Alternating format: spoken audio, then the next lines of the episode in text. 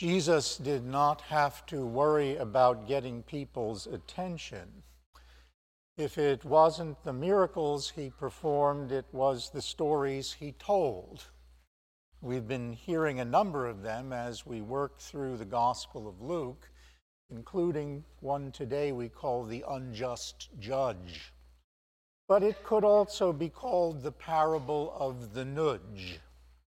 You know that word nudge? Good Yiddish word.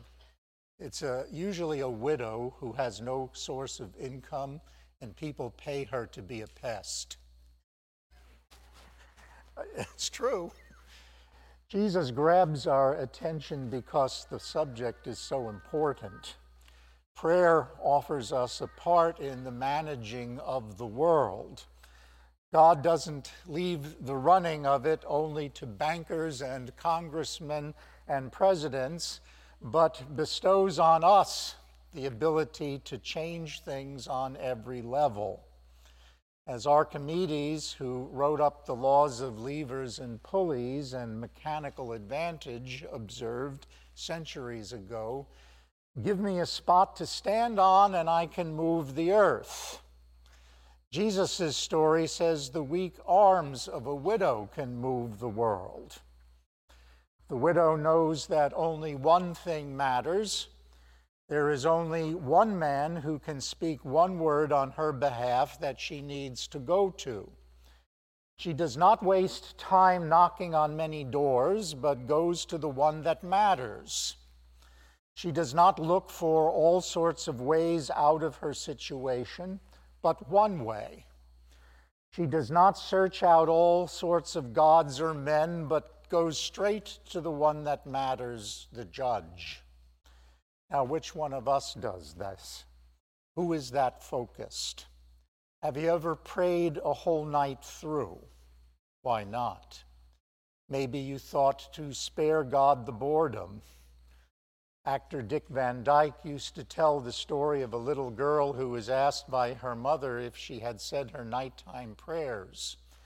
Yes, mommy, but when I got down on my knees, I began thinking that God hears the same old stuff every night, so I told him the story of the three bears instead. Do we think that was rude? God doesn't seem to think so if we believe this parable. Do we think God gets tired of hearing the same old thing? I suppose it would be rude were it not for Christ. Who would think God was interested in us, loved us, suffered for us, except for Christ?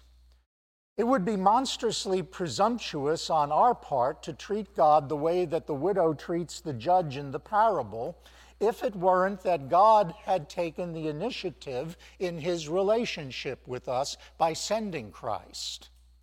It would be monstrously presumptuous, but as it is, it is taking his invitation seriously. And God is glad when we do, since he knows we understand that he is more than a judge, he is a father. He doesn't even want us to think of him as God without also thinking of him as father. And a father responds to his children.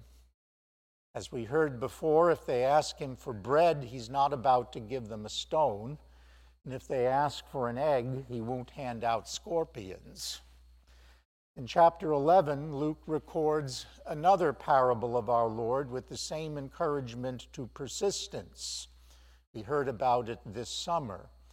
You may remember Jesus told of a friend who came to a man's house at midnight wanting to borrow three loaves of bread because a friend of his had just arrived on a journey and there was nothing in the house to set before him. And the neighbor tried to put him off by saying, Don't bother me. The door's now shut and the children are with me in bed. But the man outside wouldn't quit. And so, as Jesus observed, I tell you, though he will not get up and give him anything because he is his friend, yet because of his importunity, his boldness, his nagging, he will rise and give him whatever he needs. Importunity means being persistent to the point of nagging. In both parables, Jesus argued from the lesser to the greater. He doesn't liken God to these less than perfect people, he contrasts God with them. If the neighbor who was aroused at midnight and the judge who cared neither for God nor man, if these people would eventually give in to a persistent petitioner like this widow, won't the Heavenly Father be all the more likely to do the same? Especially since he doesn't regard our pleadings as a nuisance. After the parable of the neighbor pounding on the door at midnight, Jesus goes on to say, Ask and it will be given you. Seek and you will find. Knock and it will be opened to you. In the language Luke used to report Jesus' words, it actually reads, Keep on asking, and it will be given you. Keep on seeking, and you will find. Keep on knocking, and it will be opened to you. Well, what gets in the way of persistence? Are we discouraged? It is difficult persisting in the face of discouragement. Some of the new boxers on a school boxing team were good, and some were not so good. One of the latter, after trying hard for a couple of rounds, asked the coach, Have I done him, his opponent, have I done him any damage?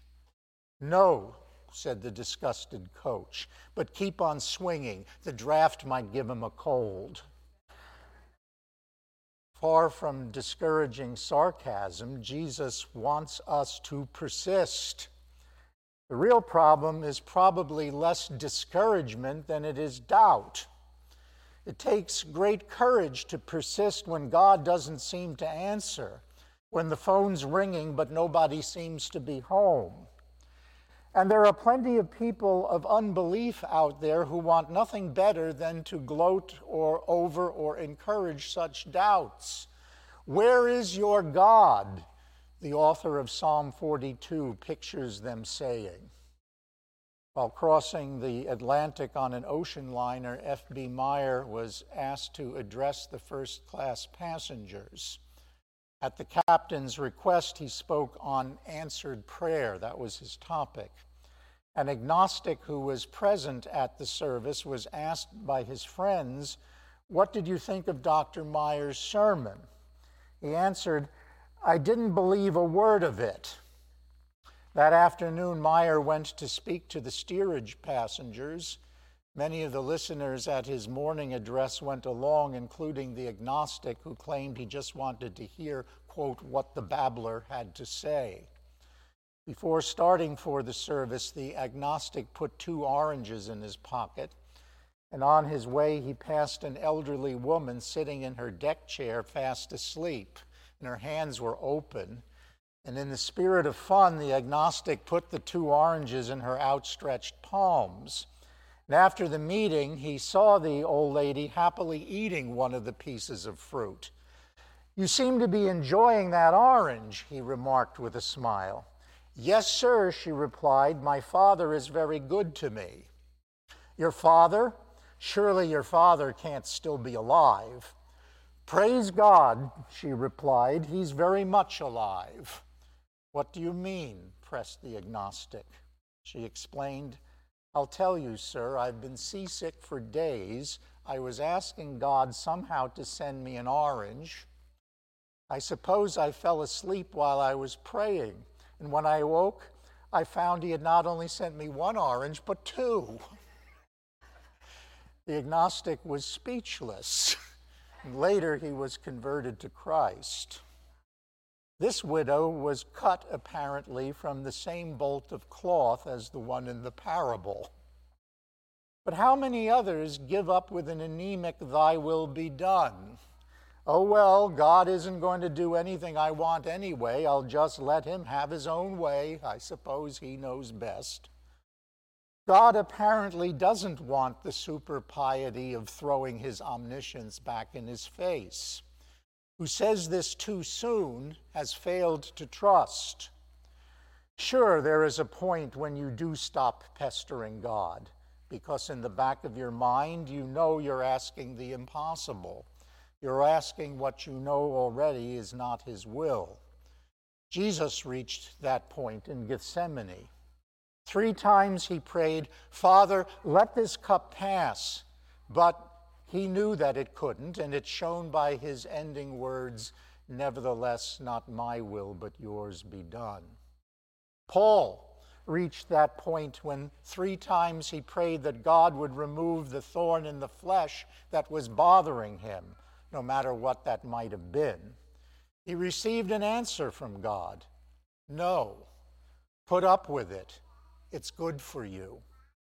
But too often when we give up, it's because we fail to trust. God sometimes wants us to wrestle with Him, like Jacob, if we are to receive a blessing. But also, like Jacob, our name has been changed. In our baptism, God's name was put upon us. We are His children now. He is our Father. And yet, if we are to acquire the habit of going back to Him, God is inevitably going to appear at times to us like the judge in the story.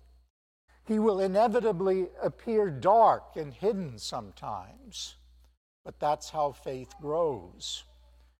We are led to come back to Him, to persist, and when finally the light breaks through, that persistence is rewarded and our behavior reinforced. He who prays stays awake and keeps a realistic sense of the proportions of life.